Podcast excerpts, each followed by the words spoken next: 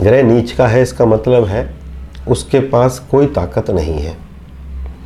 उसके पास कोई रिसोर्सेज भी नहीं है।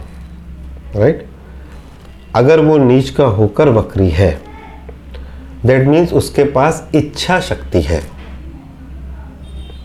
है ना? इच्छा शक्ति आती है उससे। चेष्टा बल आता है। तो जब उसका दशा लगेगी तो आपके पास ज़ीरो रिसोर्स से आप चालू चाहे वो कोई भी हो। लग्नेश हो पंचमेश हो दशमेश हो ज़ीरो रिसोर्स से चालू करोगे आप, कठिन परिश्रम करोगे। कठिन परिश्रम क्यों करोगे? नीच ग्रह में व्यक्ति क्यों कठिन परिश्रम करता है? अगर वो वक्री है तो। क्योंकि उसमें चेष्टा बल है तो उसके पास कुछ है नहीं।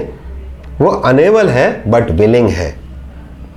इसीलिए दशा के मध्य में उसका नीच नीच भंग हो जाता है, और वो उच्च जैसे रिज़ल्ट देता दैट मीन्स वो ग्रह ज़ीरो से आपको स्टार्ट करेगा। आप शादी का ग्रह मान लो तो शादी में लगी पड़ी है, रोज मेहनत हो रही है शादी के अंदर, बातचीत हो रही है, तुम ऐसा करते हो, तुम ऐसा करते हो। वन पॉइंट ऑफ़ टाइम क्योंकि आप अपना एफर्ट डाल रहे हो उस मैरिज के अंदर। You want to save that marriage right चेष्टा वाले आपको। You want to save it then it will bounce back you have learn the lesson जो आपने लास्ट बर्थ में नहीं सीखा, जिसकी वजह से ग्रह नीच का आया, वो आपने सीख लिया।